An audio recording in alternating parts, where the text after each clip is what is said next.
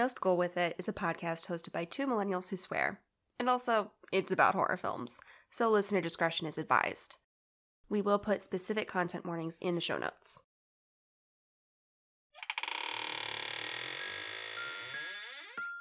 Boo!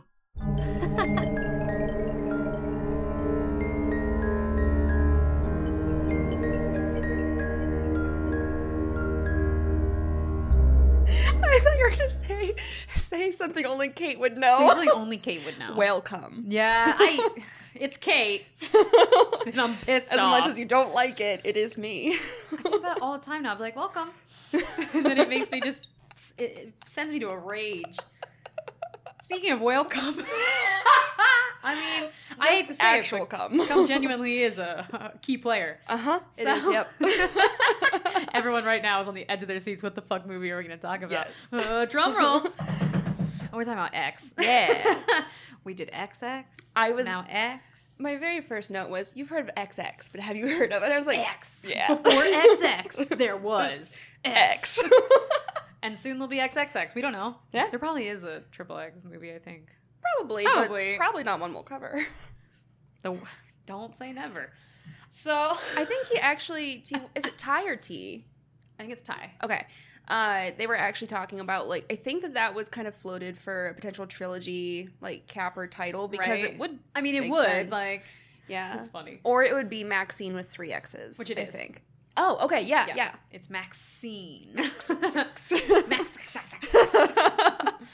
Uh, but yeah, we're talking about X, where we decided to do, like, some, uh, like, a newer movie. We haven't really done...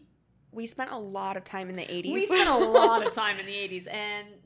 We Not never much. talked about leg warmers. Like, you, you you didn't promise it, but I don't know. Just felt like it would have been what nice. What if we do an episode on The Breakfast Club? the, yes.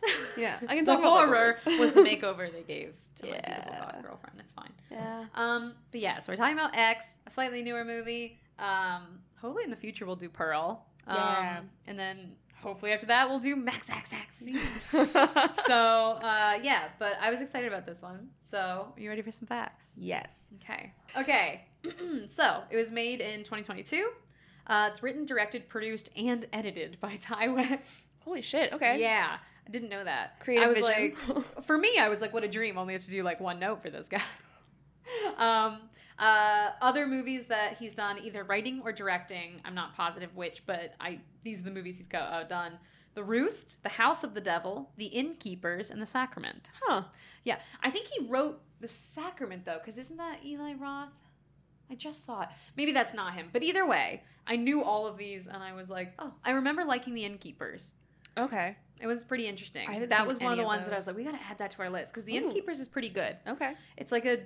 you know, motel that they're, like, convinced is haunted. And when there's no one there, they're like, let's see if there are ghosts. And then things go bad. Well, so. As they are wont to do. As they are wont to do.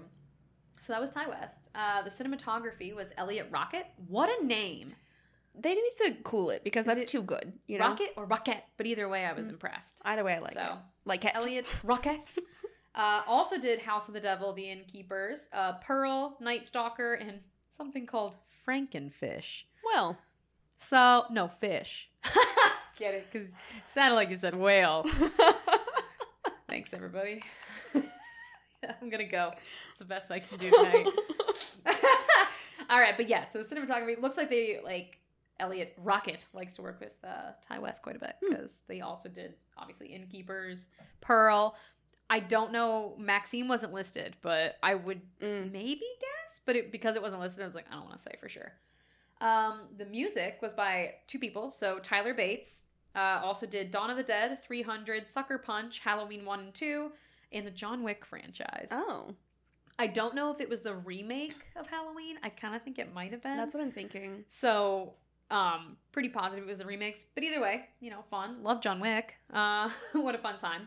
And the second person was Chelsea Wolfe. So she's an American singer-songwriter, and her work has blended elements of gothic rock, doom metal, and folk music. Okay, I love that.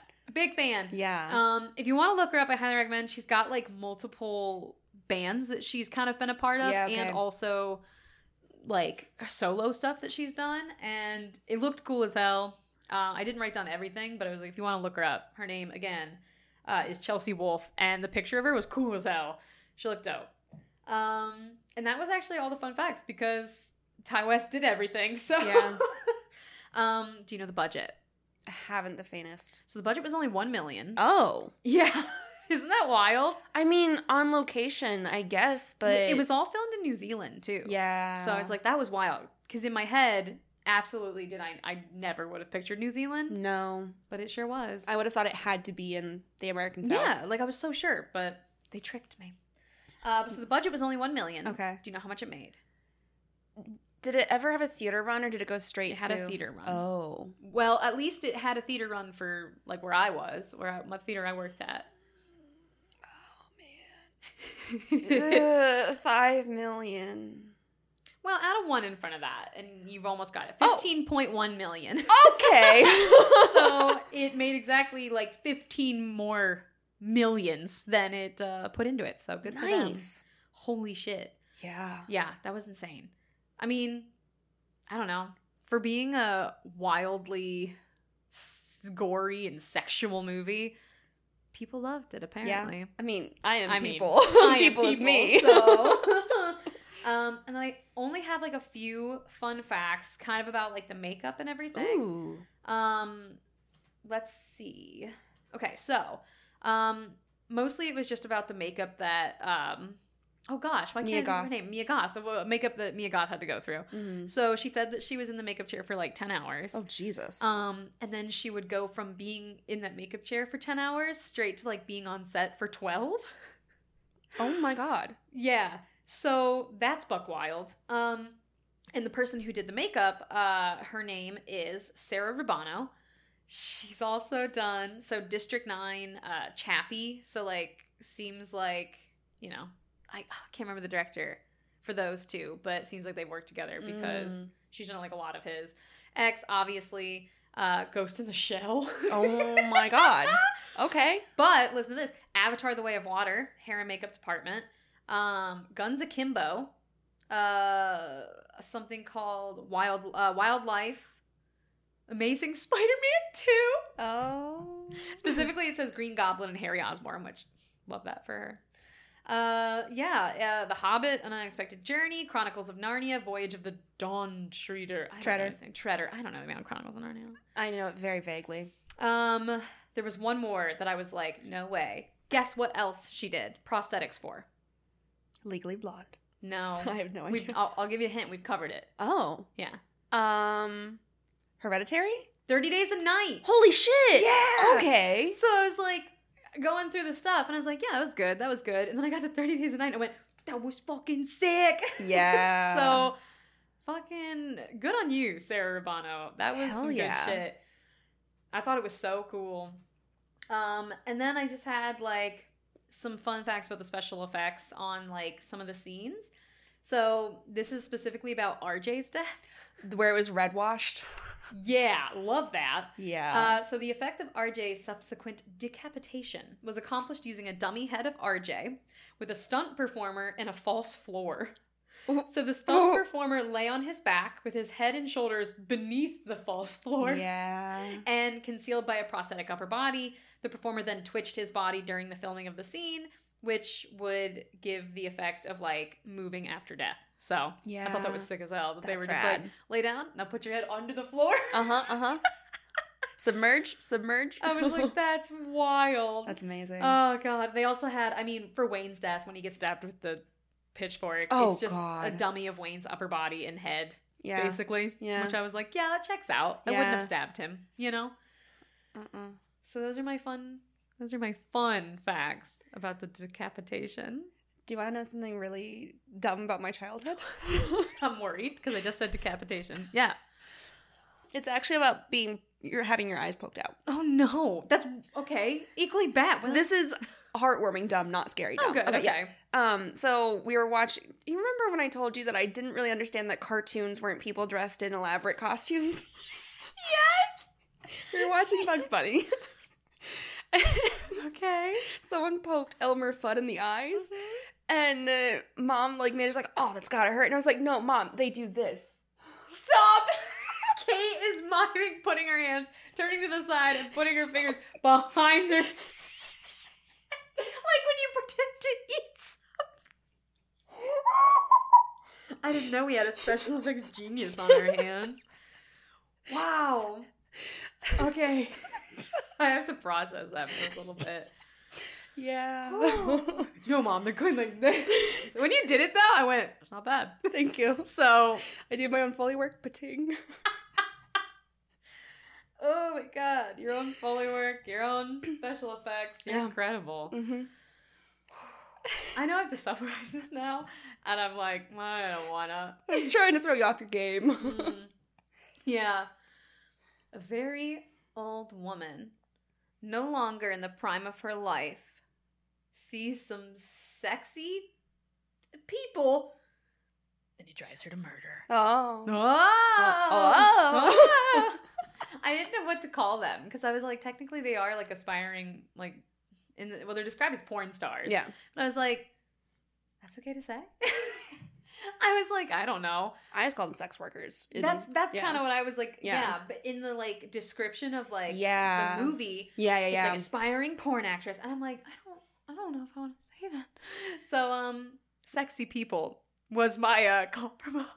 Rotten Tomatoes has the answer for you of oh, what to call God, them. Yeah, because whew, mm-hmm. got scared. Thank you, Rotten Tomatoes. You're welcome. They say you're welcome. Thanks. Sorry, I was channeling them. Yeah, you That's really why spoke there's... for them there. Yeah. I appreciated that. You were so scared. It's okay. Go ahead, do it. I almost said they're welcome. They're welcome. Oh, okay. I'm not going to put any of the noises that Kate just made into the episode, but I'm also not going to let her get away with it because Kate just said, I'm going to shift a little and it's going to squeak. And then she consist- just continued to make like a million sounds. We're back now, but just know that she what she did was... was real evil. Continue. Sinful. Yeah. Sinful. Sinful. Someday we'll film what I did describing the word sheepish. Yeah. That has now made it to like a lot of friend groups. Like yes. a lot of friends now go sheepish. Yep. So I'm glad that's sticking. So yeah, you're not free of sin. Please no. continue. Read Rotten, the thing. Rotten Tomatoes, yeah. Yep, yep, yep, yep, yep. In nineteen seventy-nine, a group of young filmmakers... Oh, yes. Sorry. I could have said that. Yeah. You could have, but did you? No. Oh, sorry. A group of young filmmakers. They say it's okay. Okay. Well, thank you. A group of young filmmakers set out to make an adult film in mm. rural Texas, but when their reclusive elderly hosts catch them in the act, the cast find themselves fighting for their lives. I like how say they caught them in the act, right? No. No. It's not even kind of. They caught them in the act and they were having a good time. Uh-huh. It wasn't until they said, no, I shan't mm-hmm. have sex with you. Yep. But whatever. Yeah, I'm not going to say it's an entirely accurate synopsis. But, but... It, it, it gets to the, the bones of it. Not yeah, the, meat, the brittle bones the of bones. It. Yeah. Like bird bones, hollow bird bones. Hollow bird bones, yeah. Yeah. Okay, cool. Yeah. What are you going to talk about? My throat gurgled. I thought that was... like your computer playing a video. No, that was my throat. I hope you caught that. That was incredible. Sound like you're a little person. That's Julia. You can't just name her. That's Julia. I'm leaving this in. This is incredible. Okay. Okay. Yes. What did you cover in Nerd Corner? Because I had some theories. Yeah. My new thing is I love throwing out theories that I know are wrong. I want but I get to hear excited them. About them. Yeah. One was like adult film industry mm-hmm. and like obviously how it's like changed mm-hmm. from like seventies to like now. Uh, I also thought about potentially doing like um, the loss of youth and like mm. jealousy in film and stuff and how like that's interesting. But then I thought probably not those. And what did you actually do? Well, as is my way, I had a hard time narrowing down ideas. I, I can't wait to hear what you actually did and how close I wasn't. You were close on some of the things that I thought about doing. Okay, okay, yeah. okay. So I thought for a while about doing a deep dive into juxtaposition and wipe transitions. Okay. Because of the way that they have those, like, yeah. constantly. I wondered if I could do, like, a really in-depth look at all the different horror films this film draws on for visual references. Yeah. I thought about doing ageism and the way that, like, disgust is yeah. played out and the way it's, like, harmful and, like, right. ageism. But then I was like, well, if we cover Pearl, then I want right, to be able to, like, keep then, that in my back pocket. Yeah. So By the end, I knew what my topic had to be, and it was depictions of sex work in horror. Oh, so I was kind of... Very close. Yeah, okay. Yeah. Yes, yeah. Yes, yes, yes, yes. I was not prepared to take on the, like, sex work industry in film for, like, four decades. I was oh, like, I, I can't do that. Yeah, that's tough. Okay, okay. But that's a good idea. I'm going to keep that. I'm I'm excited about this one, though, because this is kind of what I thought we would talk mm-hmm. about. Cause it's You're a, very close, yeah. Yeah, it was a pretty important part of the movie, so... Yeah. Okay. So a lot of reviews of X really focus on the way the film is like a vehicle of adoration for filmmaking itself. Mm-hmm. And it's like a movie about movies and the people behind them. There's also a hefty focus on a societal fear of aging, regret, lost dreams, et cetera. Right. But I'm saving that for right. Pearl. Yes. So for this week, uh, we're going to start with a review of the classical era slasher formula. Mm-hmm. Look at subversions of that formula. Yeah. Explore the range of types of sex work and then see how sex workers are treated in X. Okay. Yes. Yeah. So, we know from our journey into slasher formulas that the traditional slasher commonly punished women who engaged in sex. Right. You had sex, you had to die, obviously. Right. Uh, the core of the classic slasher... Classic slasher. I don't know why that's hard for me to say. It's like a... We had like another thing last week mm-hmm. that was like a little tongue twister. Yeah. And now this one. Classic slasher, classic slasher. Classic slasher. I have to say it like a freak or else I can't get it out. There's no way, yeah. Yeah. Uh, so, the core of the classic slasher is a transgression. Mm-hmm. From that synonym... synonym That I'm doing I'm doing really well here. This is a good one. Um, from that sin, yeah. the punishment will follow, and the story blooms around that. Mm-hmm. You generally have a final girl versus a sexually frustrated killer, bonus points if they wield a phallic weapon. There's more to the formula than that, but I want to focus more on the types of conflict than the other elements, mm-hmm. because it's like shock and like this, and it's like, right. I want to focus on conflict. Uh, so in Halloween, Friday the thirteenth, more of the classics, the earliest victims are the ones that committed the sin of premarital right. sex. The final girl was most often chaste or pure. This reinforced the unspoken rule that sex equals death. Mm-hmm. Scream called that out and then subverted the hell out of it, which is one of the reasons it makes my top ten list. Uh, we explored each other's bodies. I forgot to post that meme. I'm oh, going to do shit. the side by side. I forgot. Okay, yeah, yeah, yeah. Yeah. Speaking of, we should make lists of our top ten. Oh, yeah, we should. Yeah. Okay, yeah, we'll do that. But Scream was the ultimate meta horror film. One of the characters explains the rules of the horror film and calls out explicitly that if you have sex, you'll die. Only virgins can survive. Right. It is around this time that Sydney has sex with her boyfriend, and yet she lives. Good for her. In this film, at least. Yeah. uh, she helped break the mold, girl power. We talked about self-aware horror films, mm-hmm. so it's nothing new for us. But when it's done well, it just, like, lights up my brain. Yeah. So that's one half of the foundation needed to really get into my Nerd Corner topic. Mm-hmm. What's the other half? What well... We need to have a grasp on sex work as an industry. Mm-hmm. It is expansive and nuanced, and there's no way I can provide a summary or characterize it as a whole. Right. But I can talk about the ways in which it has been misunderstood and stigmatized. So first up, I want to draw a clear distinction between sex work and sex trafficking. The only overlap here... Sorry, you got sad. I keep doing this to you. It wasn't that I got sad. It's that I burped.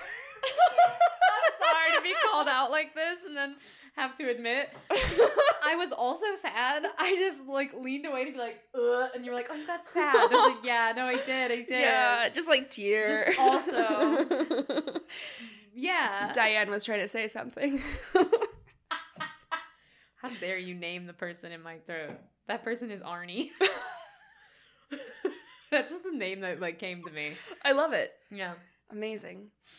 Okay, so first up, I want to draw a clear distinction between sex work and sex trafficking. Mm-hmm. The only overlap here is that sexual services are exchanged for money or goods. Yeah. But the issue of consent is hugely important. Sex yeah. trafficking is the movement or control of non-consenting parties. Sex work is a career that one voluntarily enters without pressure from someone controlling their finances right. or body.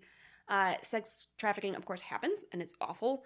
And it is separate from sex work itself. Yeah. So, like, a lot of folks will conflate the two. When they talk about sex work, they'll be like, well, do you want our daughters to be sold across borders? And it's like, that's not what I'm talking that's about. Not the same thing at all. No. So, uh, whenever I'm using the term sex work, I'm only speaking on the career paths that are consented yes, to. Yes, yeah. And following that thread, many folks will say, can anyone truly consent to sex work under capitalism? What if they're doing it because there's nothing else? And I would ask the same of literally any other career. Yeah. Because we need to interrogate whether societal unease or derision of sex work is what we're concerned with instead of, like, working conditions. Right. Or, like, are we digging our nails into, like, purity culture and holding on for dear life? So that's, like, my soapbox around just in general the way yeah. that people try to moralize around sex work right. to, like, disparage it. Mm-hmm. And it's like... It's not because you're concerned about them. It's not because you no. want good work conditions. It's because you're just, like, trying to hold on to control over people's bodies in a certain way. And also, like, sex work is not just, like, cis women, obviously. Right. So I don't want it to become, like, well, only cis women are... No. So soapbox aside, sex work can be stripping, cam work, phone lines, acting in pornography, selling sex. And some folks will folks will put sugaring in there. So, like, being a sugar baby. Oh, okay. Yeah. Um, but it's not an exhaustive list. Yeah. I said sugaring. And deep down I think I knew what it was, uh-huh. but I went, like, when they, they like dive into sugar or like cover themselves in sugar. I'm sure some of them have done and that. And then I went, that sounds great. I went into it, but it just sounds like it'd be fun. It's sticky. Maybe not fun. I feel like you I don't know if you could really float in sugar. Well, like, I don't might mean like dive in to like oh, swim. Okay. I mean dive in and then come out and be like, I'm covered in sugar I am. now. Oh. Like, I'm like the a- sugar. You know? That's not what sugaring is, though. It looked like you were going to, like, throw show of dominance. I'm the sugar I'm now. I'm the sugar now. Not an exhaustive list, but I wanted to make sure that at least some of the variety was covered so people understand that it's more than the oversimplified yeah, image yeah, yeah. of someone on a street corner. Right. There's also a very nuanced discussion or series of discussion discussions. Discussions. Discussions. Apparent. Apparent. There's also a very nuanced discussion or a series of discussions around mm-hmm. decriminalization versus legalization. Right. And I cannot get into that because it is a deep, deep rabbit hole yeah. and deserves dedicated time and attention to detail that I don't have time for in this right. specific nerd corner. And there's also the very important fact that I am not a sex worker. And in order to talk about, like, that sort of thing responsibly, I would have to consume a lot of material from sex workers right. talking about decriminalization versus legalization. And I have not done that in the past yeah. decade. So I did a ton of research on it like a decade ago. Right. Things have changed. So it's like I don't know. Mm-hmm. I don't have an opinion there because I don't have enough information. Anyway, broadly, the consumption, production, or organization of sex work is criminalized across the globe. Mm-hmm. The exact combination of those three varies widely. Like in some places, it's legal to... Uh, produce but not consume. In some places, mm-hmm. it's like legal to consume but not produce, or like the distribution of it. Like it varies. Yeah. But broadly, there are restrictions on it in most countries. Yeah. Criminalization of sex work makes it riskier to do, mm-hmm. and that's not like a, oh, you're taking a risk. It's no, like there are risks put upon these folks, right? Because the law is not going to protect them. So if your career is illegal, then it's unlikely that you'll be able to go to law enforcement if you're assaulted or robbed or anything remotely right. similar. It's too risky. Yeah. And if you're working on the streets, you also need to be able to move quickly so that you're not attracting the attention of authorities. So negoci- negotiation of condom usage or filling out situations to see if it passes the vibe check, those get rushed or skipped. Right. So it, that can be very dangerous from the perspective of, like, immediate bodily harm or, right. like... You can't negotiate condom usage because you have to get off the street quickly, so then potentially exposing yourself to illness. Yeah. So alongside the legal precarity, there's also a societal devaluation of sex workers. Mm-hmm. There's the trope disposable sex worker because they're dehumanized so thoroughly by society. When someone is not seen as valued or valuable at all, mm-hmm. they're not recognized as worthy of protection or mourning. Yeah. And I feel like there are several aspects of this. There's like this death grip on chastity and also not actually recognizing all of the skill that goes into it. Yeah. And society has like this weird view of skilled versus unskilled labor. And first of all, unskilled or low-skilled phrasing is used to justify not paying living wages. There Ugh. is no unskilled or low-skilled workers. There are undervalued workers in jobs where they're leveraging skills that people don't recognize or acknowledge as valuable. I have a lot of soapboxes today. Intense one, yeah. Um, I went on a at one point in my notes to myself, I was like, uh, digression who? Because I just keep getting on one. But, like, working in food service, you need to have excellent time management, the ability to multitask, the knowledge of niche machines and appliances, and so right. much more. That's not even getting into the customer service side of it all. Ugh. So folks in sex work do their own marketing, website design, accounting, sales, and more. So mm-hmm. the T L D R of all that is unskilled my ass. Right. When someone is seen as disposable in society, they often show up that way in films. They're the folks that are getting killed early on to provide background on the killer's method or origin story. They're not fleshed out and nuanced characters that may get some backstory of their own before they kick it. They're just fodder for the story. Right. They're the person that's killed early on so that you can see the danger looming for the chased one. Yep. that's the reciprocal, or there's a reciprocal relationship from media and society that can be both great and horrific. We create stories that reflect some facet of our reality, and that is shown to us and becomes part of our understanding of the world. Mm-hmm. So whether intentional or not, conscious or not, we're collecting information about the world from media we consume. So does that information reinforce negative stereotypes and make them harder to root out, mm-hmm. or does it subvert those stereotypes and make us question our unexamined beliefs? Mm-hmm. I think X invites us to do the latter. Yeah. Yes, it's a slasher. Hell yeah. Uh, and the folks that die are primarily sex workers. But all of them have screen time dedicated to their strengths, their motivations, their challenges. Mm-hmm. They get to be nuanced. And when they're killed, it's not one of those pointless, like, sucks to be in the wrong place at the wrong time with someone who's right. arbitrarily killing people. Instead, it makes us look at how they're already set up to be at risk by criminalization, prejudice, mm-hmm. socioeconomic status, et cetera. And because this is a very recent film, I didn't find a ton of articles specifically about this aspect of X, right. but I did find a lot of interviews with the writer of Cam. Ah, yeah. yeah. The two thousand eighteen horror film with a cam girl at the center of it all. And there were some incredible quotes about her intent in mm-hmm. creating a genre film about her experiences being a cam girl. So this is an interview with Paper Magazine, and she was asked why she wanted to do a horror film about her experiences. Mm-hmm. So, quote. Yeah. The idea, first and foremost, was to tell a story where an audience would empathize with a sex worker. That was before I knew that I wanted it to be a genre film. So originally, I thought maybe about doing a documentary. But ultimately, what I love about horror is that it's a place where we can talk about subversive topics. It's a place where we can explore other ideas, and it's also a genre that people love. So I thought it would be the perfect medium, because when you're in a thriller or a horror, you're so immersed in the thrill of it that sometimes you aren't immediately thinking about the politics behind it. So I think that by getting an audience inside Alice's head and having them root for Alice, they're empathizing with the sex worker in a way that's actually pretty subversive. Hmm. And love I was it. Like, yes! That's. I think I alarmed you with my exuberance just now. But when you have an entire industry that has been devalued, with the workers dehumanized and yeah. viewed as disposable, invoking empathy is a way of reframing and pushing us to consider it deeper. Like, mm-hmm. refresh your page and try again now that you recognize this person has a complex uh, system of wants and fears and life yeah. experiences. So every character in this film that would usually just be a cardboard cutout representation instead brings charm, humor, kindness, and dimension to their characters. Right.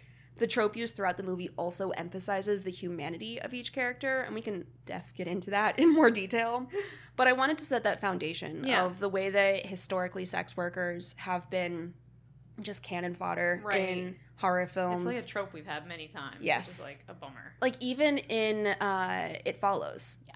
And it, it in It Follows, I don't think it... I don't. I could talk about the use of that, right. and like it was not meant to be like a positive thing, obviously, but right. it was also like the, I didn't like it. Yeah, um, that was not very um, cohesive as a thought. But um, I wanted to look at the way that the like sex equals death was subverted mm-hmm. via horror. Yeah, and then sex work can be reframed, and you can like invite someone in right. to empathize, and then not even realize like that's what's happening, yeah. and how subversive that can operate.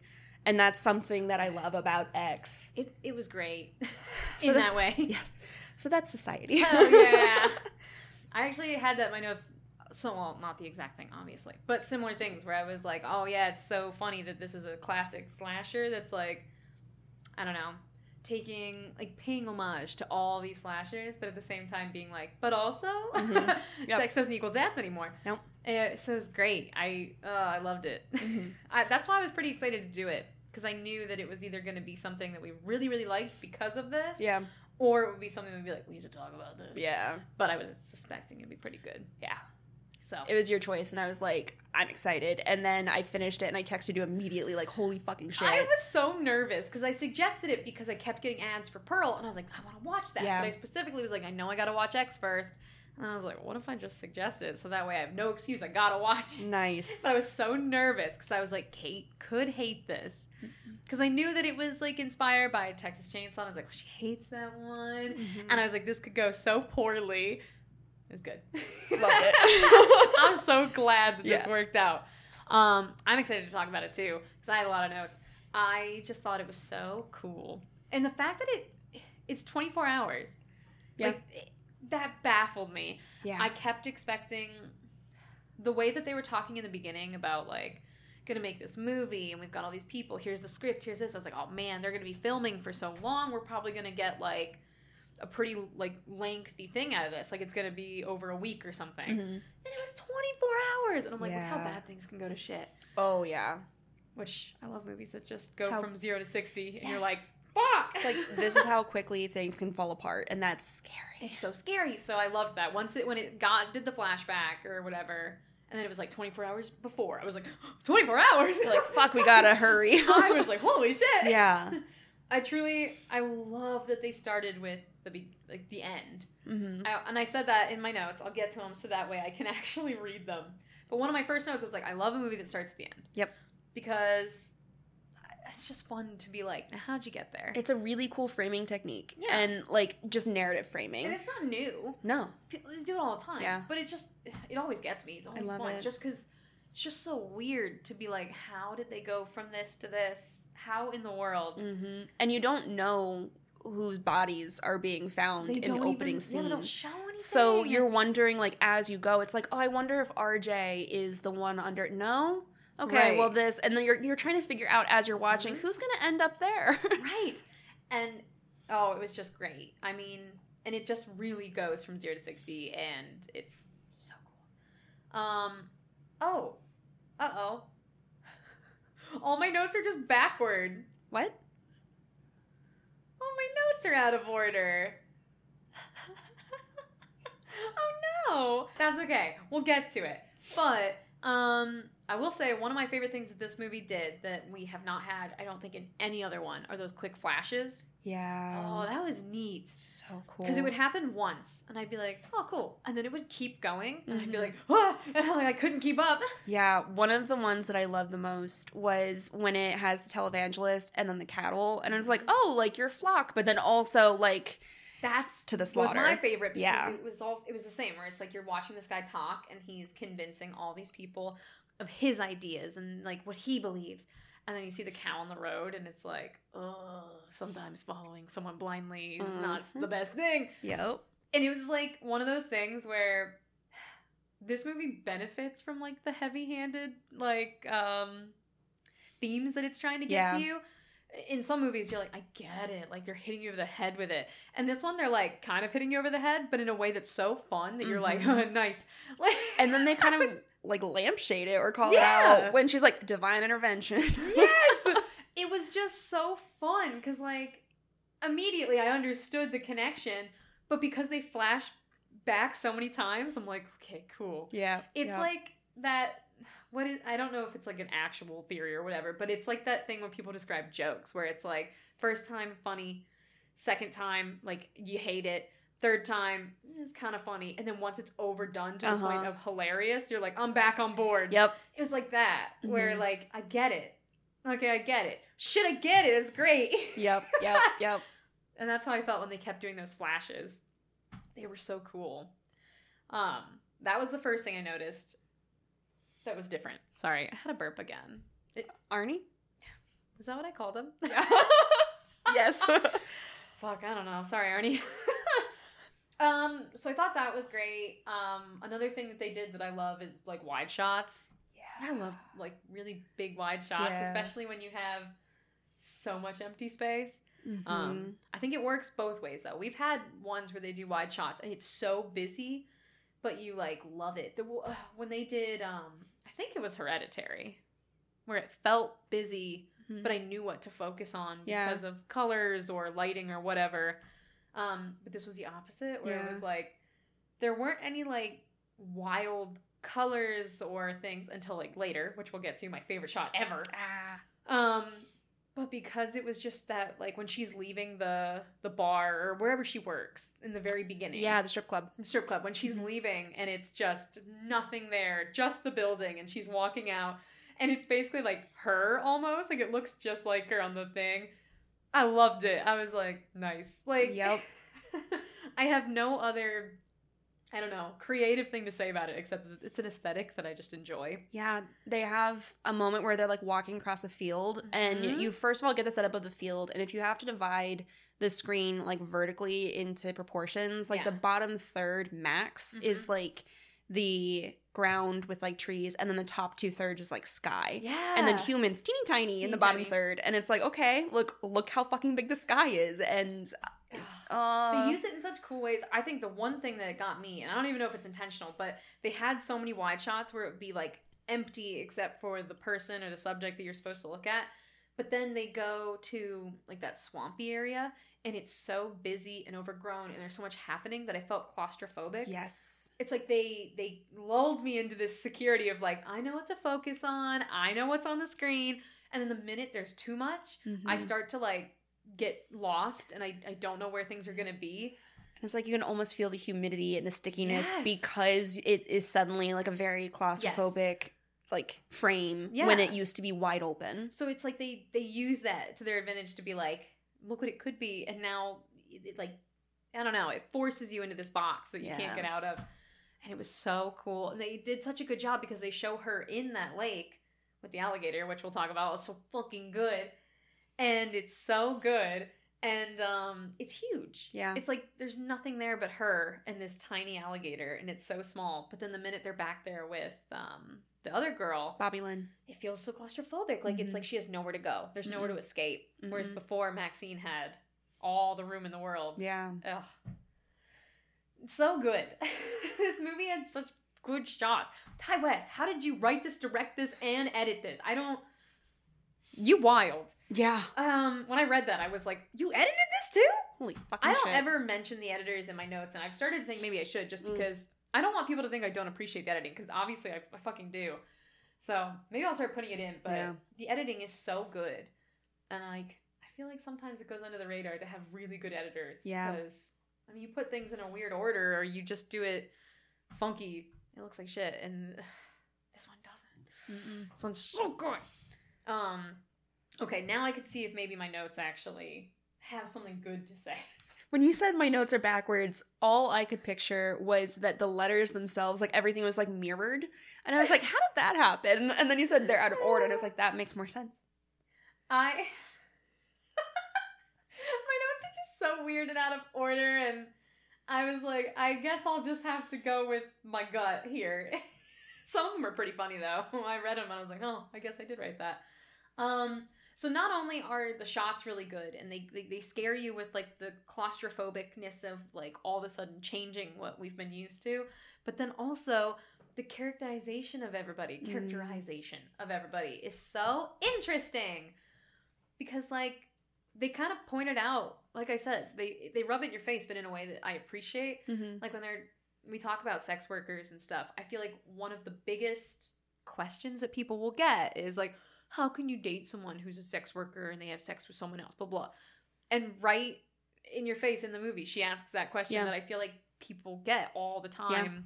Yeah. And instead of it being like, she's in the right, which is what we're so used to, mm-hmm. is her being this like, holier than thou, I'm on a pedestal, I'm better than you because I love one person kind of thing, blah, blah, blah. They subvert it and they're like, no, no, no. Like, I can love this person just as much and it doesn't matter. And yeah. We already talked about it, I know. But it was just so good. They, like, really drive it home. But, yeah. It's just good stuff. Um, but every character had their own thing. Like, with um, Jackson, is that his name? Jackson Hole. Jackson Hole. Um, with him being, he's this, like, you know, I, classic guys guy, I feel like. He's sexy and everyone's, like, super into him. But he's also a Marine. And that's such yeah. a big part of his character is that he knows he's tough. And he'll go out of his way to help people yep. even though he's... very unsure of them. Mm-hmm. He like immediately is like talking to that old man, and he's very aware that this is probably a racist man. This is yep. probably someone he shouldn't trust. But the minute that man comes over and says like, my wife is missing, he goes, let me go get dressed and yep. I'll be out there. Yep. That's, they just made him such a good character. Yeah. He is lovable from the very start, even though he is this, you know, sexy sex worker, blah, blah. It, it's, we already talked about, I know. No, it's like so good, like, and the relationship between all the characters, like him and Bobby Lynn. Yeah, uh, I think Lorena's like, "Is that your boyfriend?" She's like, hmm, "Sometimes." Yeah, I know. I love that because she was like, "Oh, do you work on a lot of movies?" She's like, "Sometimes." She just says it right back to her, and I was like, "Hey." Yeah. And I love that he calls her like church mouse. Yeah. And it's not even like in a, a derogatory, mean way. He's just like, "You're, you know, you're different than we are in this way," and like. just gives her this little nickname, and she doesn't even, like, mind it or say anything about it, so it's just kind of cute. It comes yeah. from him, and it almost feels not father-daughter, but, like, uh... Mm, uncle? Uncle. Not like, creepy uncle. Not creepy uncle. No, like, it just had a vibe of, like, I can say this because, like, you know deep down I care about you kind of yeah. thing. And I think that's just something we don't get from movies that are so sexualized. Yeah. Like, a lot of times you don't get, like, caring people. You don't get... I don't know. They just make them... I don't know. Yeah, so often there's, like, this false dichotomy or, like, false choice that we're made to make where it's, like, you can either have, like, caring or you can right. have, like, sex. Right. And they're like, no, no, no. You don't have to make us choose. We can be, like, sex positive. We can be sex yes. workers. And then we can also have, like, a close dynamic with folks and care about right. them and be, like, part of a community. I don't I... It was just great to yeah. watch these people be some of the sweetest people yeah. that, like, you've ever seen in a horror movie. And also they are sex workers, yeah. and it did not take away or or diminish any of their other characteristics. No. Even when it's, like, called out by the other girl. I can't mm-hmm. remember her name right now. Lorraine? Lorraine. Um, even she starts to be like, oh, I see. Like, she spends time with these people for so many days, whatever, and slowly realizes, like, oh, these are very sweet people. Yeah. And the only person who ends up being an ass is the her boyfriend, the filmmaker. Fucking R J. Fucking R J. Which is so funny because he's the one that starts off being like, when'd you get to be such a prude, blah, blah, blah. Like, I'm going to make a film that's so beautiful. It doesn't matter that it's, you know, an adult film. But then the minute she wants to experience that too, he's like, mm-hmm. what? And he just, like... short circuits and he like oh he loses it yeah and he has his moment later where he's like crying in the shower mm-hmm. and it's like, okay, one, let men cry, let boys cry. I actually loved that. I was like, but yeah, two, they don't get to cry when it's because they just lost control right? over their partner. I was having such a conflict like yes. conflicted moment because I was like, oh nice, male emotions, this is something yep. like, or you know, presenting yep. male, it's like we don't all often get that from yep. masculine figures in film because they're like, no, they can't cry. So when he was, like, crying in the shower, I was like, oh. But then I went, but also, mm-mm. fuck you. Nope. He's crying because he no longer has control over someone that he thought he had control over. It's his party, and, like, he can cry if he wants to, yeah. but for the right reasons. For the right reasons. So, yeah. It, but that was so interesting because everything is fine with him until it's not on his terms. Yep. And I just thought that was so interesting to watch her switch, the character that yeah. you kind of least expect it from. Uh, that's great. And he was fine, like, dragging her along without telling her that it was going to be a pornography shoot. Yep. And she's like, I didn't know, like, right. whatever. But then once... all of a sudden... Yep. What What also I... Uh, what also I love... What if to blame Missus Solamp? What I also love is that they're doing all this, and they're showing us these characters, and, like, showing us that they can all be caring. But they're also subtly showing us that Maxine is this, like, star. Like, she is... the X one Factor. That, yeah, the X Factor. And... I think that they're able to get that across without taking away from anything else, which is great. Because, like, Lorraine sees her and is like, wow, like, I really get it. But the fact that they made it her that does it, I think is cool that they can get those two plots going at, like, the same time. Because same with uh, Pearl. Yeah. Pearl sees her and is like, oh, shit, that used to be me. Yeah. Like, you know? I had that X Factor. Right. And it's it's it's cool that they were able to still keep everyone else's character and make her sort of the focus without taking away anything. Yep. Yeah. I there was like a few periods of time where I was like, who's the main character? Yeah. And I was like, it's okay if like you don't identify who it, what, right. Like, what are you laughing about? No, because I thought the same thing. Okay. Like, it's funny that you're like, who who am I supposed to focus on? But you just get those subtle moments, you mm-hmm. know? I I thought it was cool. One of my, this is just kind of tangentially related, but one of my favorite moments is when Maxine, so Pearl sneaks into Maxine's bed. Yes. It assaults her while right. she's sleeping. Uh, and Maxine wakes up and Pearl mm-hmm. is like right in front of her and right. she just screams bloody murder. And Bobby Lynn jumps up and runs toward the screaming immediately. Yes. Like, no question. Uh, and it's so great because Bobby Lynn is that character that you would assume is that ditzy blonde, blah, blah, blah. But she's great. And I think yeah. that's so funny that that is what sort of is her downfall, is that she's like blonde, but it she wanted to be a nurse and then yes. she was like, yeah, I wasn't really like, she was like, I thought about being a nurse and right. like she goes out onto a dock in the middle of the night and gives an old woman she knows that just assaulted her friend. Yeah. But she's giving her the benefit of the doubt and being like, sometimes when you're old, like I know these yep. things can happen. And then when she pushes her into the water and the gator gets her, she says, like, you know, I hate blondes. And it's so funny because yeah. we know as the audience that, yeah, she's a blonde, whatever. But yeah. she has all of these great characteristics. But Pearl killing her for the one thing she knows. Yep. So it's like Pearl is like a surrogate for all of these like past prejudice that people have yeah. on these characters. Not only that, obviously, yeah. we'll get to it. But like in a way. Yeah. And it's so fun because like same thing with the the guy. I mean, she uh, kills him, yeah. R J, because she's like, he wouldn't have sex with me. But then everyone else is a whore or a slut yep. because they are having sex. Mm-hmm. So she's in a very interesting character. Yeah. They all are. We've already talked about it. I think the star of this is the, the characters mm-hmm. and the like getting rid of those ideas that we had in those old slashers while it still feels like one of the old ones. Okay, I'm having a time. Arnie had half a beer and I'm like, oh God. Okay, now my notes might be hopefully where I am. So now we're into the parts that I just think are cool. The blood covering the headlight. Yeah, I knew you'd love that. You did, right? I was like, as soon as it happened, I was like, oh, I'm on board. It's so fucking cool. Yeah. It's so great. But I love it. it It's got the, we've already deemed it now, the descent factor. That's what I'm yes. calling it. It's got a reason. It's yeah. so good. Intentional lighting with justified. Yeah. And they do that a lot in this with like headlights or lights coming from like the barn or the house. And it just feels so good. And it mm-hmm. felt really natural. Yeah.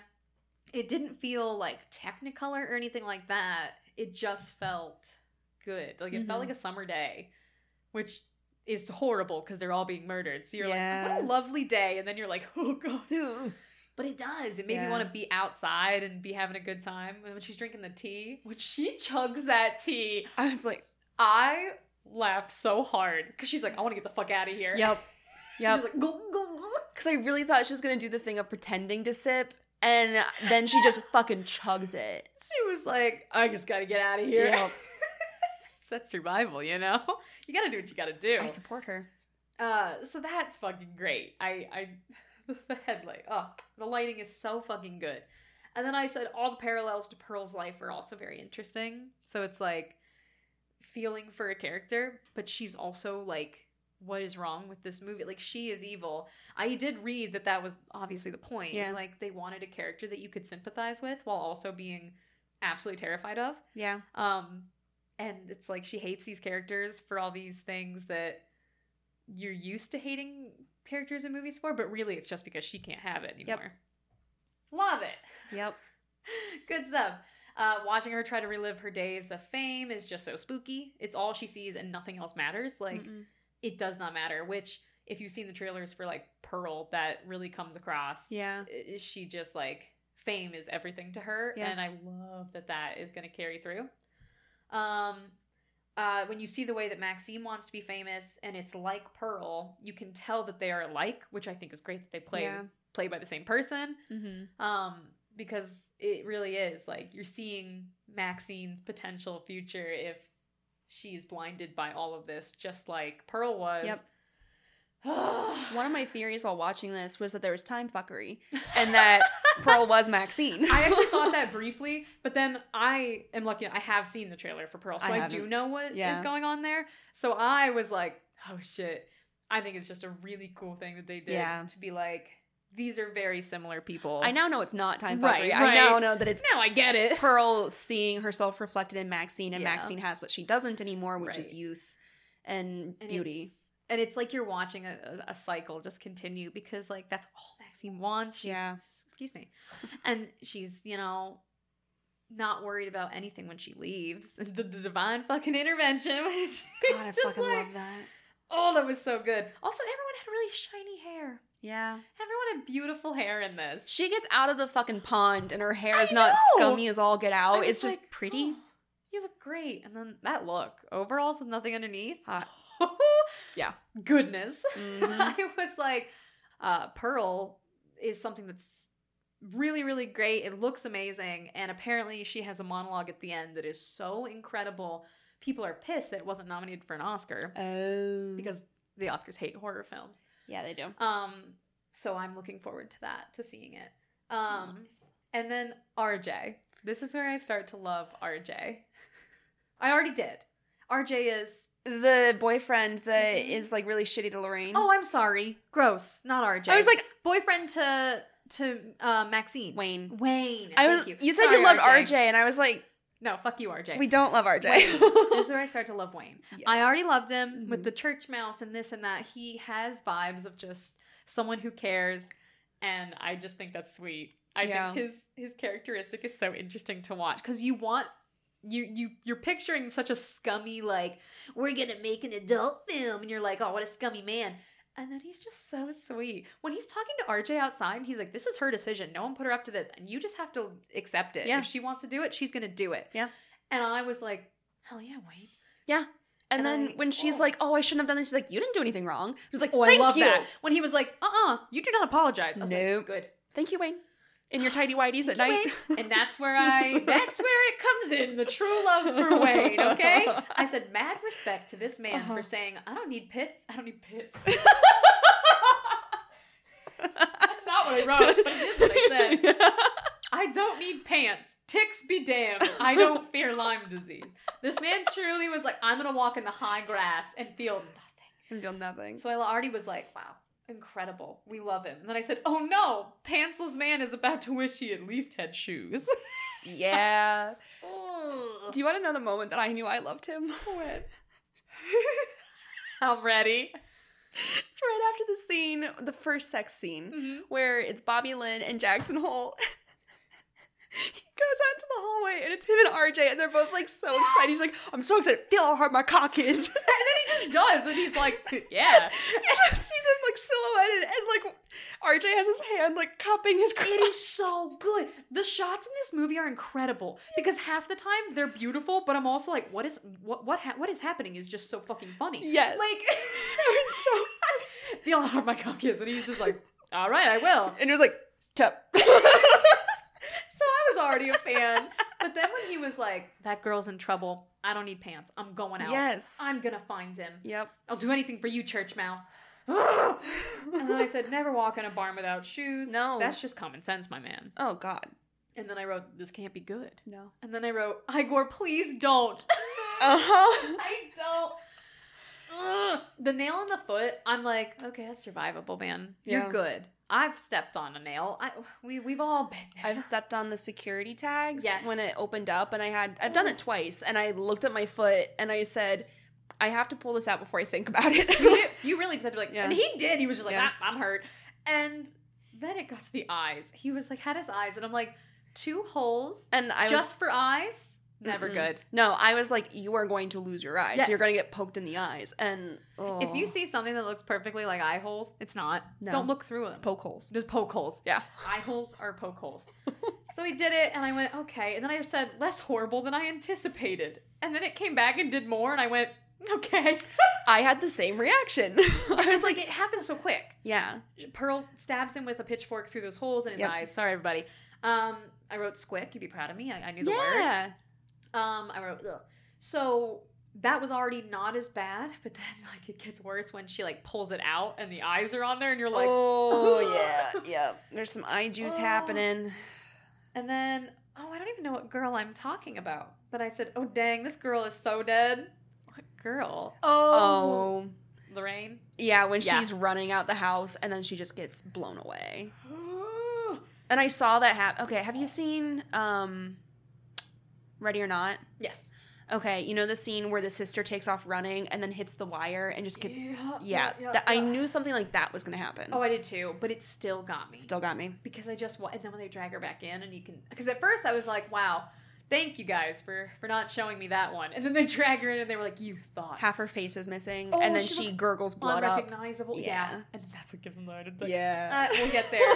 um, the Igor was gross. I said, less horrible. Dang, this girl's dead. Um... The descending shadow with a pitchfork, though, when she comes back in, is one of my so favorite shots good. Because it is this frail old woman, and it's like, oh, how can you be scared of her? Uh-huh. But then she comes in, and it's this looming shadow. She looks like a fucking devil with, like, the pitchfork. Yeah. And then she comes in, and she gives him the tiniest stab. She pokes stab. him like a potato. She's like, eh. And then she uh, goes, nice. Like, I had so proud of herself. The same moment, because I was like, that's how you stab a potato before putting it in the microwave. Like, that's how little she cares. Yeah. She knows he's dead. Yeah. She's like, why not just one more? And it's the littlest poke. And it's also so far away. It reminded me, and this is going to sound wild, reminded me of the cock shot. Because oh, it's yeah. funny as hell, yeah. but also it's, like, it's so well done. So it's like, I'm appreciating this, but also it's fucking funny. Yes. And also terrifying, you know? Yeah. And grim. I, I love that. Grim as shit, funny as fuck. Yes. Yeah. And I'll, when she's being, when she's locked in the basement, she's trying to get out. I was like, girl, just stay down there. Uh-huh. It is better down there. Yep. Oh! I said, and then... when Jackson Hole opens the door. And his dick is just hanging. I said, Pantsless Man, the sequel, even less pants. And then my next note is just, the penis. I had similar notes. Oh my god. And that, hold on. Uh, I said, Jackson offers assistance with his dick hanging in silhouette. And then I had dangling dicks. I just thought it was like, in my head... this was a character, because they've talked about it since the beginning. They were just mm-hmm. like, oh yeah, he's a big dick. Like, whoa, that's what he's known for, you know? And and then you're like, I'm never going to see it. Because that is another thing that movies do not do. No. They do not show male full nudity. Frontal nudity. Like, yeah. They had less, like, I feel like I saw less tits than I did, like, a dick, you know? Yeah. So. Yeah. When the tit to dick ratio was more yeah. balanced than it usually is. And so when they zoom out and it's so fucking long and the old man is like, oh. I, he's like, I have a gun, but you have that. Oh, I thought that was so funny because he keeps saying like, I can't have sex. My heart can't take it. And he's got this phallic item that like, yep. it's like, I can't have sex, but I have this. And then Jackson walks out and it is, I was more scared of that dick than I was the shotgun. Yeah. Oh. But yeah, I said the penis. And then I said, this moment with Maxine and Pearl in the bed reminds me so much of the gator moment in the lake. Yeah.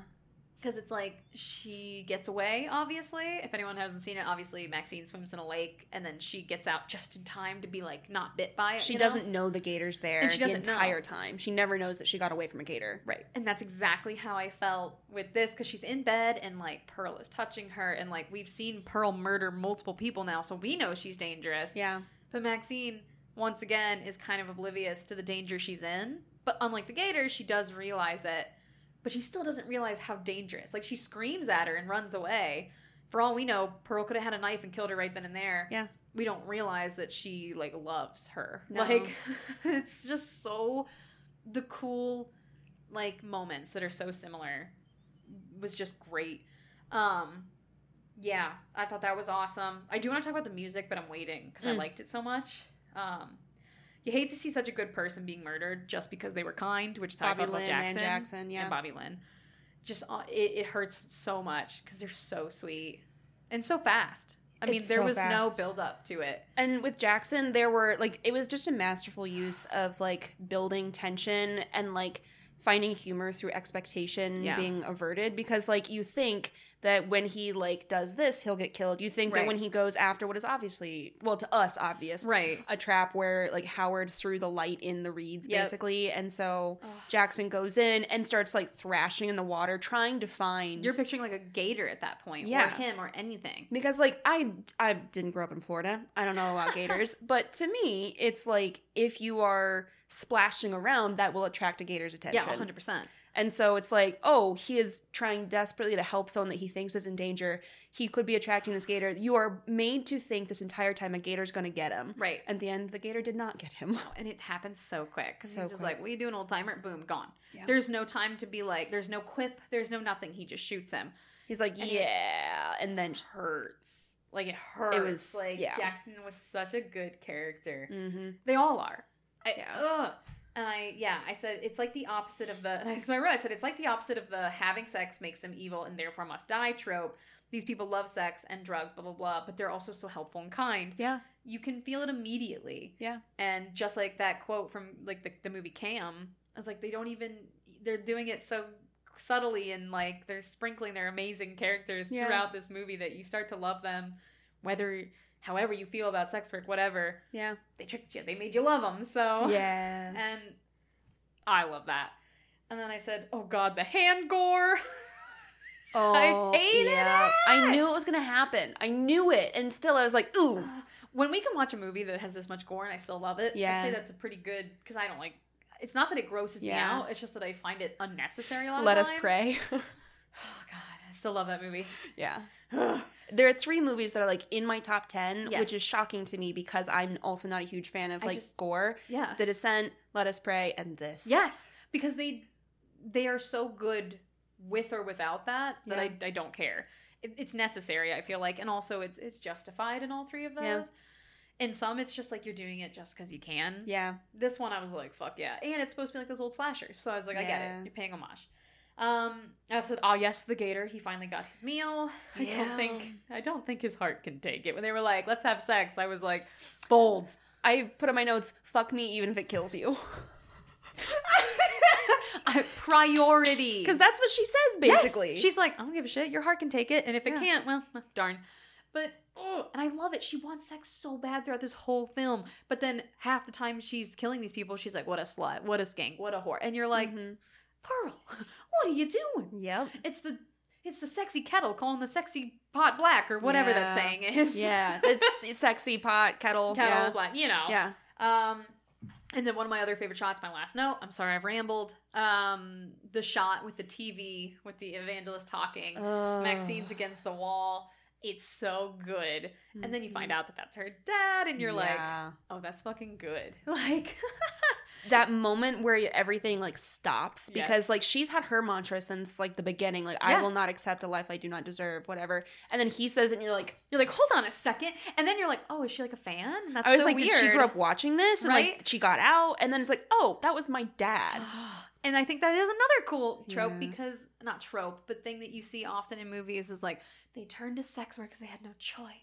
And then in this, the dad is like, they took her away, they lured her away. She chose this. Yeah. She wants to be here. She's very happy, and this is the life yeah. she wants, and she's fighting for it. And I think that's so cool that yeah. she's, like, fighting for this life that she deserves. Yep. And she wants it. And he's mm-hmm. like, they lured her. No. She's no. fucking happy as hell. Ugh. And then, yeah, when she kills Pearl, and you're like... The cycle continues with you, Maxie. Yep. I cannot wait to see Pearl in the third one. Yeah. Because I feel like the third one is going to be like Maxine being like, uh-oh. Yeah. So good. Oh. This movie had great characters. Yeah. That was it. I just yeah. thought everything about it. Yeah. Continue. I need to hear yours now. I'm in love with the opening scene. Oh. The way it starts off and you have like a square mm-hmm. like vision of the front of the house. And it's, like, from a distance, and you see a cop car driving up slowly, no lights on. And then you start to move forward, and you realize that the sides are blocked because you're in the barn door. Ooh. And as the you clear the barn, you see there are already two cop cars with their lights on. And so you have this slow realization of, like, you're coming upon a scene where something bad happened. Oh, yeah. And it also is such a wide shot that you have to be, like, choosing where to look. Yeah. And it, I am just, like, the more I think about it, the more I like it. And, oh, it's so good. And they go past those bodies like it's nothing. Uh-huh. And you're like, oh, oh, oh. And when I first saw what we find out is Pearl's body, mm-hmm. I thought it was cattle that was, like, desiccated and bloody. Yeah. Because of, like, just the color and shape that you see. And then yep. I was like... oh, no, it's a body covered in a white cloth. And then, no, it's nope. a body sans head. uh, yeah. Uh, so that, I love the opening scene. It's so good. Uh, the constant, like, juxtaposition of, like, the quick cuts. Yeah. And then also you have that dual screen moment yeah. where um, all of them are, like, having their, like, really cute, like, they're all singing and, like, yeah. stuff. And then Pearl is... putting on her makeup and looking at old pictures. And even when it's not split between those two moments, mm-hmm. sometimes the screen is still split because it's Pearl and different parts or different angles. I know. Or it's them and different angles. Yeah. And I was fascinated. And the entire time I was like trying to keep up typing, like, what's happening now? What's I happening know. now? That's why it's so hard. There's so much to see. Yeah. Uh, a feast for the eyes. Yes. Uh, so I loved that. Uh, and then they have the juxtaposition of just, like, it happens visually, it happens auditorily, mm-hmm. where it's, like, we have the radio saying, America needs Jesus, and then it yes. cuts to disco music, and it's like, hey. They had so many great moments Introduce the theme early. uh, and then there were so many ways that it paid visual homage to Texas Chainsaw Massacre. Oh, yeah. And, like, basically this felt like a love letter to classic horror cinema. Absolutely. And it's like the house entrance in like Pearl and Howard's place, mm-hmm. like that narrow entrance hall is very similar to Texas Chainsaw yeah. Massacre. And they have that door you can like see in. There's yep. a shot just like that. And yep. I was like, oh, fuck. And then the van, uh, the traveling in a blue mm-hmm. van. Uh, and then driving past Gore on the way in. in yeah, I forgot about yeah. that. In Texas Chainsaw Massacre, it's like they go past like someone who had de- desecrated corpses it's the or cemetery, something. Yeah, where they're getting yeah. like dug up yeah. or something. And then in this one, it's the cow. Right. uh, and then they also call it out very like clearly. It's like, we're going to make it avant-garde because that's a good way to disguise a low budget. And I was like, hello, Texas they, Chainsaw Massacre. So good. So good. Uh, okay, let's. What's next? The, I I put this in my notes while you were talking because I thought of a word and then I was like, "That's not a word," and I was like, "Let me type it. It's not a word." Okay, I'm ready. Um, but you were talking about the claustrophobia. Yeah. Of the um, like swampy area. Uh-huh. It's like ah, the claustrophobicality. I like it. I think it should be a word. Thank you. Recognize it. Claustrophobicality. Claustrophobicality. It's like, um, what's the word for eating humans? That is cannibalism. The... Cannibal Elizabeth. Remember? Cannibal Elizabeth. Cannibal Elizabeth was so good. Oh shit. Oh, I can speak and read. Nah. um, let's see. I don't know who said this. I don't remember. But I loved it, and I wrote it down, and then I read back later, and I was like, who the fuck said this? And I think I love you. Bless your heart. Uh, that was uh, Jackson and Bobby, uh, Lynn? Bobby Lynn. Okay, I thought so, but I wasn't sure. She says something. I can't remember what she says, but she says something. Yeah. And he goes, I think I love you.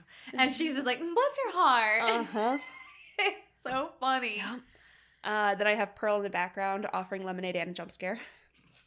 Hello. uh... Pearl walks back to the house. Howard's preparing for a tough conversation. Darling wife of mine, you put on the devil's paint.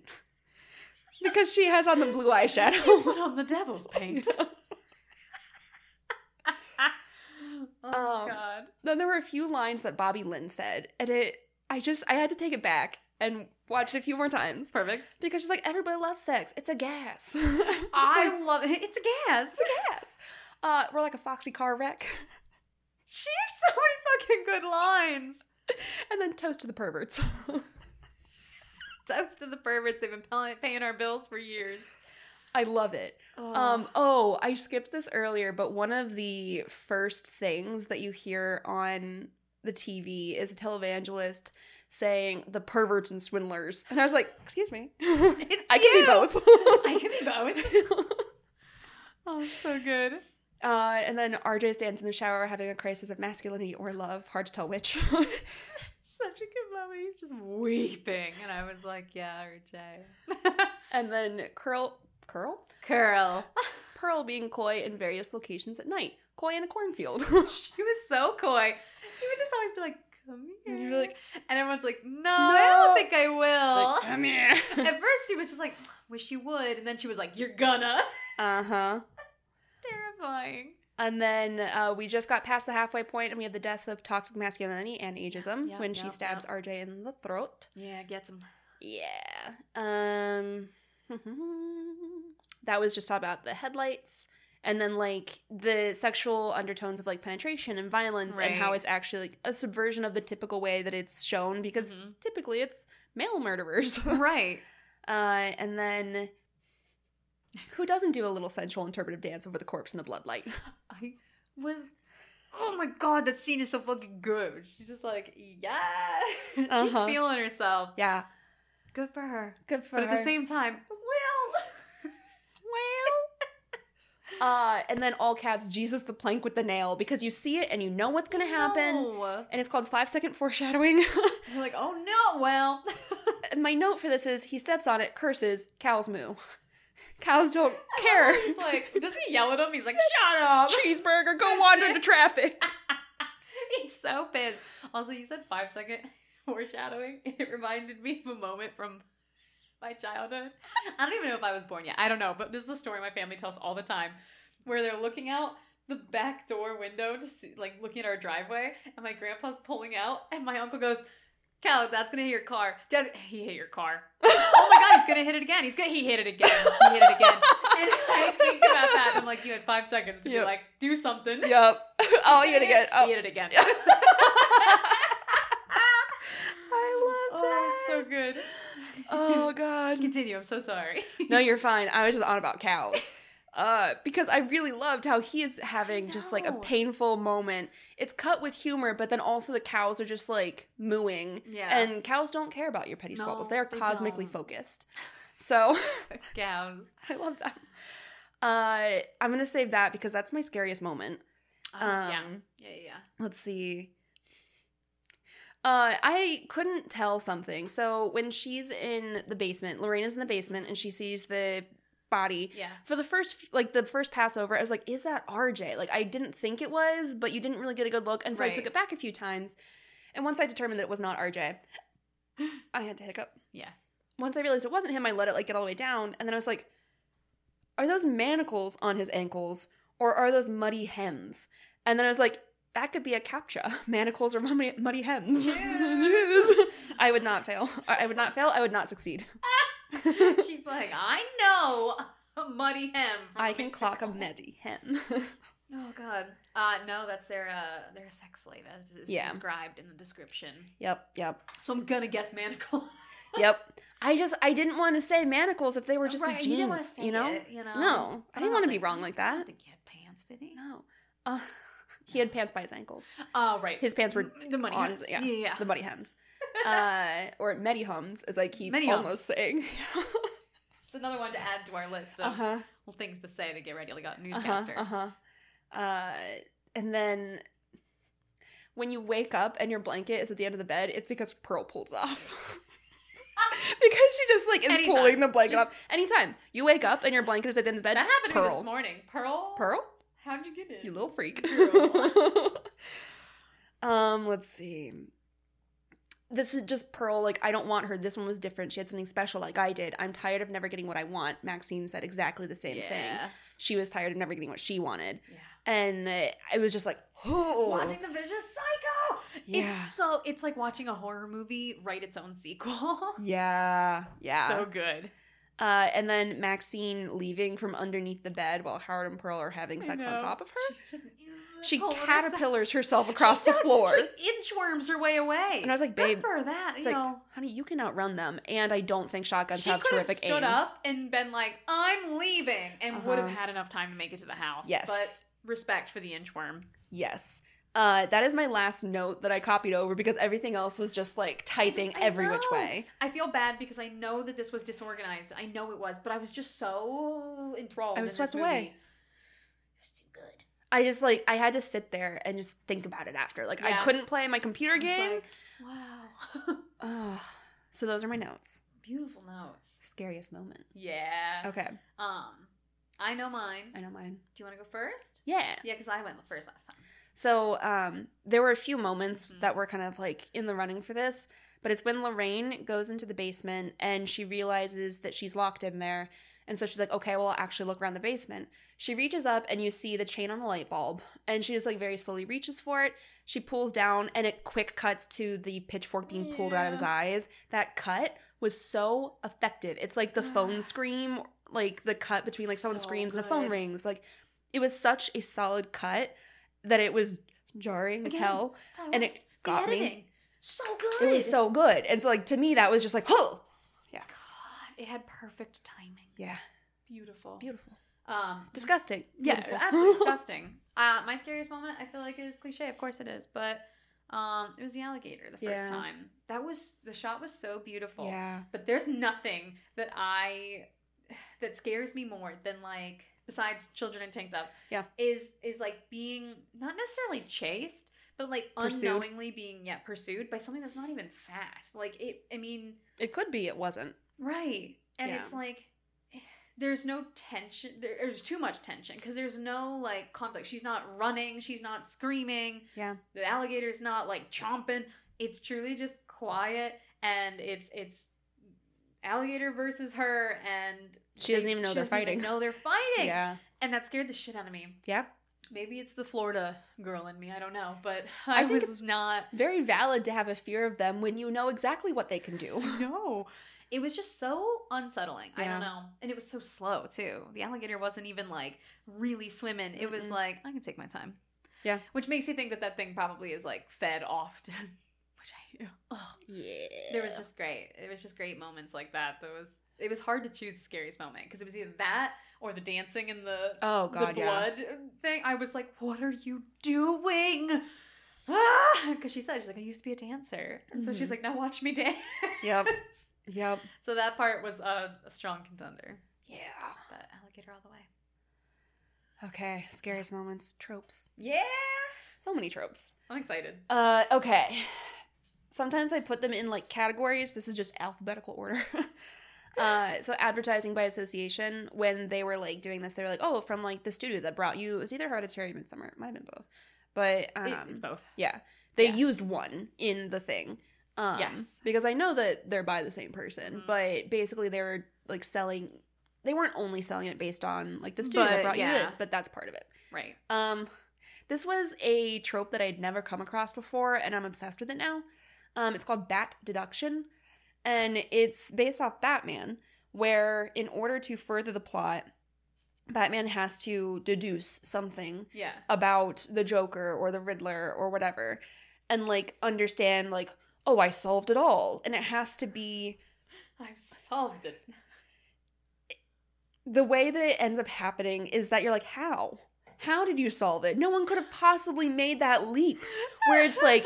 He sees these two things, and he's like, they're connected. It and you're has like, to be. Only answer. And you're like, and you're like what? They're not even the same. Like, you just, you don't see that connection. And he's no. like, got it. And it works out for him because that's how Batman works. Right. But um, in this, it was averted or subverted. I'm still going back and yeah. forth between them. But at the very end, after they pick up the camera... And they're like, what do you think happened here? Oh my God. It's like, how the fuck should I know? And that, I fucking cackled. Because it's like, there is no way. It was so funny. There is no, because some, you expect He's him to be like, for a second too. I bet that this old couple went on a murder spree. That's right? not. There's not even a wrong guess. He's no. Just like, I don't fucking know. It's like, how the fuck am I supposed to know? And then he immediately comes out with the camera. That was so good. When he's like, how the fuck am I supposed to know? And he's like, here I come. And when I saw that, I was like, are they going to, like, open it up and expose the film to light? Does that, like, work with film oh. camera? Like, I wasn't sure if that was a thing. Even if with... they had done it, I mean, they only would have seen, like, the, the shots of, like, the movie, so they wouldn't mm-hmm. have known, really. Yeah. But so funny when they're just like, probably one of the scariest horror films ever. And it's just like, oh, it's it's it's, boning. It's not. It's it's boning. Yep, it's boning. Uh, uh, so that was the, bat deduction. The horror was the boning we had along the way. Could have been... Uh, bookends, because we start yes. and end with those. Right. Uh, car fu. It's like kung fu, but it's using a car as a weapon. Yeah. Uh, Chekhov's gun. Played with. Yeah, yeah, yeah. So in in the beginning, there was the world. Um, you have Howard with his shotgun, mm-hmm. and then you have Wayne, who's, like, being held up. Right. And he's like, mm, fella, like, we talked on the phone. You said we were okay yeah. to come here. He's like, oh, yeah, like, now I remember... And, like, this isn't even loaded anyway. Usually you just have to wave it around and people get scared. He's like, oh, I do the same thing with my handgun. Yeah, I know. And, like, you do see them going for it when they're afraid she, that he's... Yeah, yeah, Maxine takes it. So you know there is a gun there. And you find out over the course of the movie that there are definitely bullets in that shotgun. Oh, yeah. Shells uh, in that Sorry. shotgun. Sorry. And, uh, or are they only shells once they're already used and before uh, they're, like... Casings, I thought. Casing? Okay. Guys, I don't know guns. Okay? I don't either. I don't want to know guns. I just, I had a flashback to Green Room where have, they're like, this oh, right. isn't a bullet. If we have anybody in our audience who's really big on guns and they're going to correct us, how'd you get here? And, and I have a lot stay? of questions. Yeah, I'm like, so many questions. Yeah. Uh, so... Whatever the fuck, there is ammunition in that gun. Yes, it's and loaded. You find out later that Wayne was telling the truth. Wayne. The handgun is not loaded. The shotgun very much is. Another reason we love him. An yes. honest man. Yeah. And uh, Maxine doesn't know that it's not loaded. And then she's clicking and she keeps clicking like in she's total so denial. Like, fuck. And then it still ends up like being subverted mm-hmm. because the person with the biggest weapon... misses hand, hand the and then it gets the kickback so bad she breaks her fucking hip. It was so funny. She's like, it was another hip. moment where you're like, oh no, but also uh, hell yeah. Just boom, gone. Uh-huh. Maxine was like, she's like, divine fucking intervention. Divine fucking intervention. Loved it. Uh, uh. And then Chekhov's gunman. So this is the alligator, because several mm. times we see the gator, yes. and it's played with because you're like, oh, like, it's too early for Maxine to die. Yeah, I was like, no way. And then you're like, well, Jackson, like, that would really make sense, but then it doesn't happen. And then you see them on the dock, and it's like, okay, it has to be Bobby Lynn. And right? then it is. And it is. Yeah. It's so great, too, because they show him multiple times, blah, blah, blah. But because they did that twenty-four hours thing, I really was like, maybe they do kill Maxine. I don't know. Maybe that's how it starts. Ah! Yeah. Like, no. yeah. Uh, double entendre. Plowing services. That was one of my favorite jokes. The van, as soon as I saw the van, it says plowing, like, I was like, oh, plowing all right. Yeah.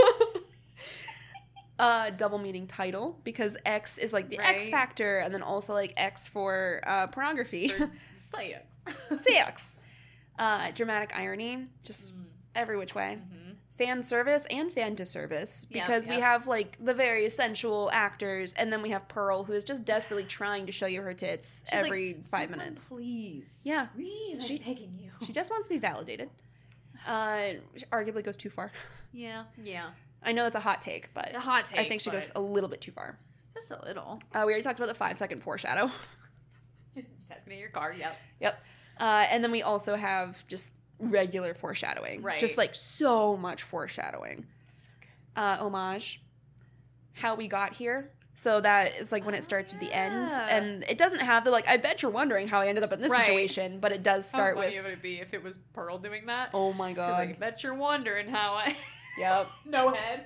Yep, the voice is disembodied, just, like, all around, around us. Yeah. Talking, but her body's just wandering. Yeah. We're inventing a new movie. I love it. Uh, and then this is a subverted trope, instant death bullet. So often in film and T V, whatever, yeah, uh, a single shot kills you. It's not like the gun shoots bullets. It's like the gun shoots death is what yeah. T V trope said. Because, like, often people bleed out slowly from certain things right. unless you hit them in a very specific area. Yeah. And it usually it's played straight where it's like, oh, shot her once and she's dead. That's all they needed. But this time they think she's dead. And then she gurgles blood up in oh. his face. And then he gives him a heart attack. It gives him a heart attack. It. They have been hinting at his heart not being able to take it for, for so an hour. Long. And then all of a sudden he's like, well, his heart couldn't take it. Uh-huh. He's like, ooh, ooh. And Bro's like, he's having a heart attack. She's like, I don't give a fuck. Seriously. When she goes, he's having a heart attack. I was like, okay. Do you want us to be sad? Like, do you think that I Maxine gives a shit? Yeah. I love that all of her, like, murderous intent goes out the window the minute she breaks her hip and her husband has a heart attack. Yep. Begs for forgiveness. Uh-huh. And then calls her a slut. yep. She's like, if forgiveness won't work, then slurs. You're right? yeah. She's like, all right, fine. Next yeah. try. New tack. Uh, then we have two different types of echoes. Ironic echo, uh-huh. uh, when did you become such a prude, and meaningful echo. Uh, so, like, divine intervention was echoed. Right. There were a few other things yeah, that were echoed. Yeah. Um, the I will not accept the life, life I do. I, yep. yep, yep, yep. Yep. Love that. Uh, no good deed goes unpunished. Oh, Jackson and Bobby Lynn. Jackson! That would hurt me the most. Jackson's death was the hardest. It was the hardest. Because he was just so sweet. And he was like, I'll go get my clothes, old timer. And yep. he's like, this man has given you no reason to trust him. And yet here you are. Yep. Oh, Jackson. Jackson. This one goes out to Jackson. I love you, Jackson. Uh, the next trip was overdrawn at the blood bank. It's how much blood comes out of R J? Just how much blood? How much blood? Uh, so much. It covered that. covered the headlight. Uh-huh. Uh, and then the next one, okay, so you know how everyone has, like, the S with, like, the six lines that no one yeah. knows the origin of, but everyone knows how to draw it? Well, there's also, yeah, shave and a haircut, two bits. Oh! Yeah, that's a trope. And I was like, I, I know this. Like, everyone knows that knock, mm-hmm. but how do we all know that knock? It, like, has a very long storied history in, like, wartime, like, secret passing yeah. and stuff, like, secret knock. Like, if you did the... and someone didn't do, then it was because that they were just repeating what you did. You and done so you could corner and just the knock. Yeah. Is knocking good on a podcast? People love it. They love it. Uh, but it's just one of those things that was very satisfying to yeah. like read up on, but it has like I can't speak right now, I'm sorry. It has notes, but it also yeah. operates just as like the yeah. beats. but um, they have it at some point in... Oh, when Wayne knocks on the door the very yes, first time. Yeah, yeah. yeah, I was like, why am I talking about knocking? Where'd this come from? Where'd this come from? Hello? You? Who did this to me? Come on. Me? I? I did this? I'm the reason. I'm the problem?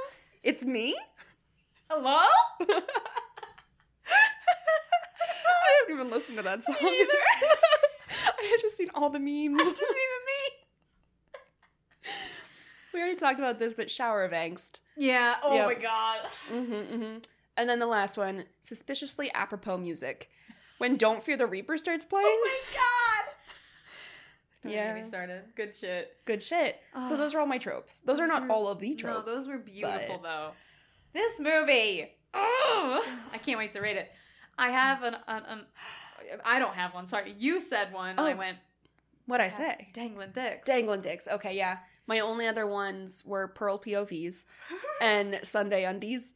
Because when she did that, I went, I want those. Those are so cute. And I, I was like, that's just like a thing. Yeah, and you could call them the Sundies. Sundies. Yeah. Uh, the only other one I had was the Devil's Paint.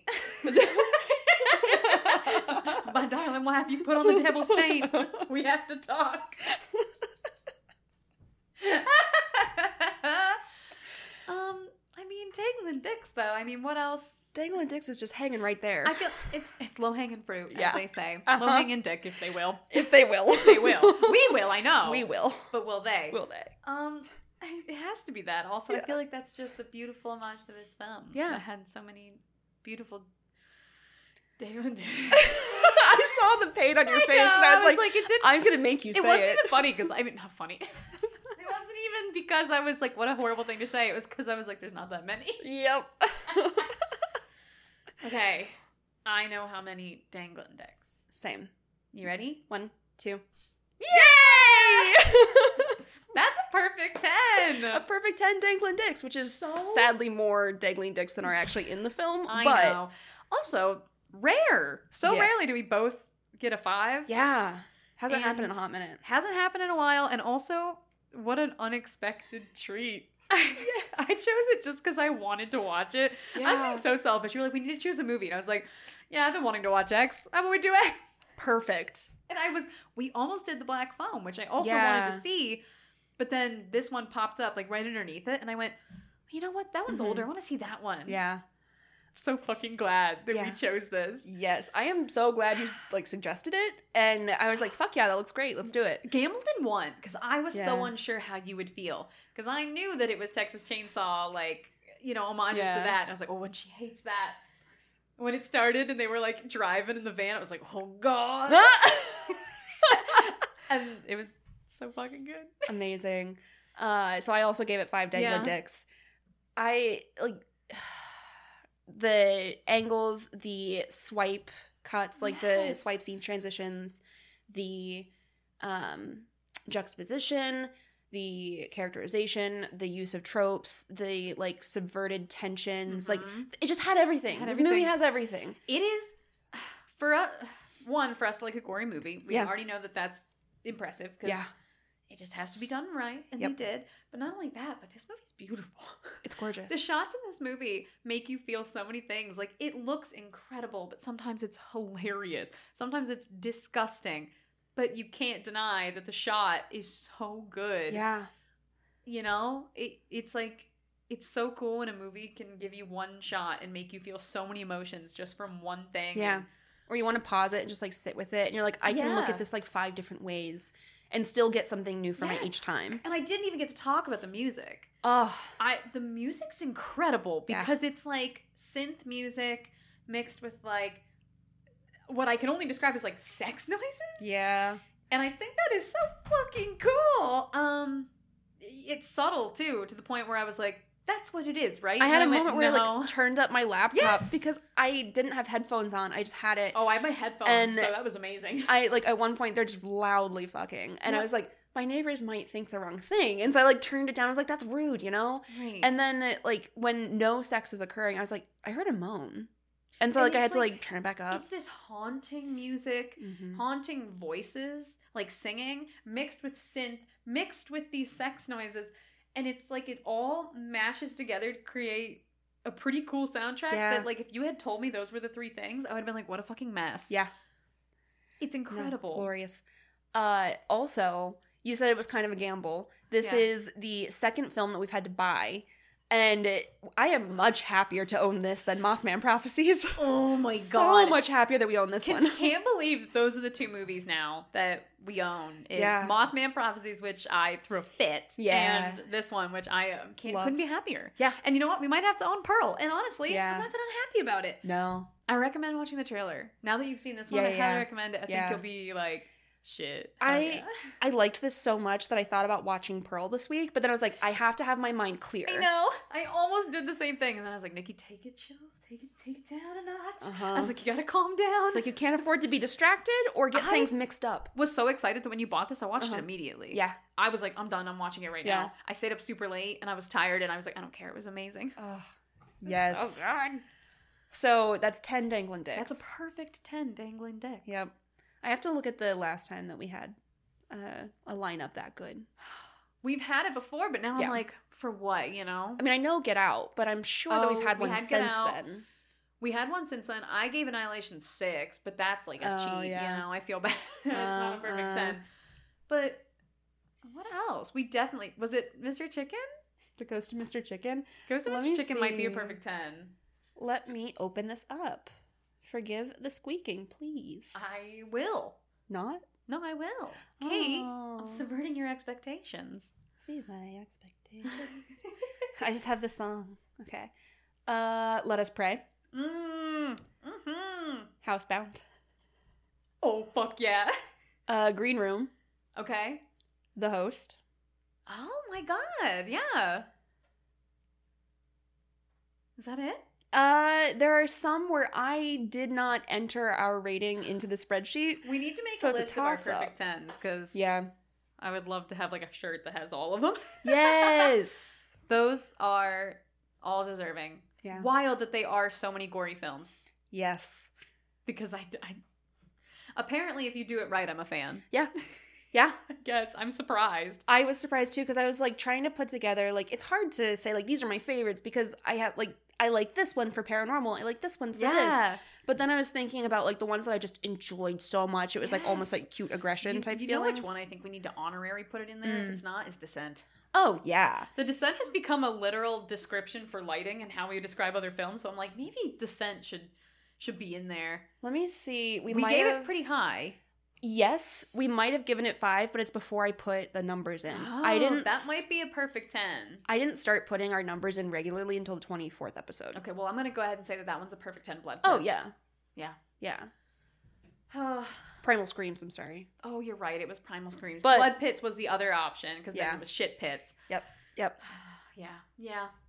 So wow, good. What a good walk down memory lane. Yeah. Another perfect ten to add to the, the pile. Why yes. pile? I don't know. The body pile. The body pile. Yeah. Aww. Uh, and then our ones and twos are in the shit pit. Don't even. I don't even want to talk about the fourth kind. I won't. Ooh. Mothman Prophecies. Ugh. Don't. Nope. Not about it. Mm. Well, that wraps up our discussion of X. X. X.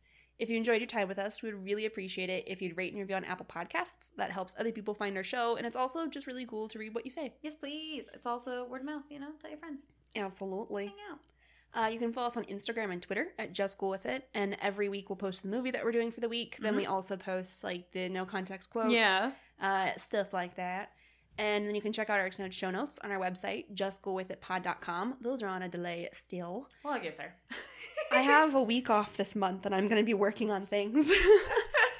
uh, you can even take a look at our Patreon at patreon dot com slash just go with it. And we'd like to take this opportunity Yay! To thank our patrons.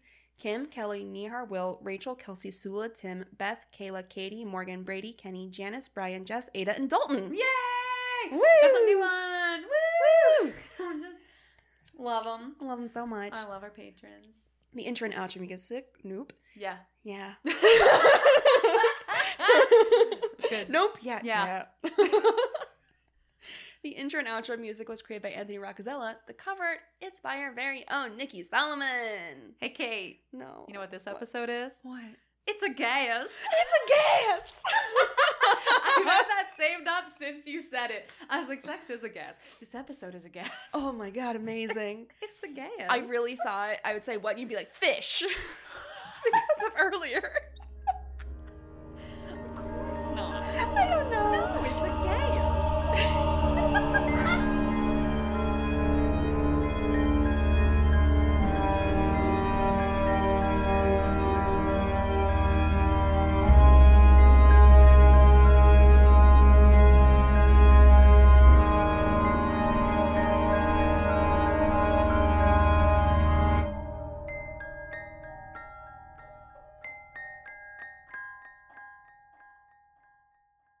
Something called frankenfish. Well, so no fish.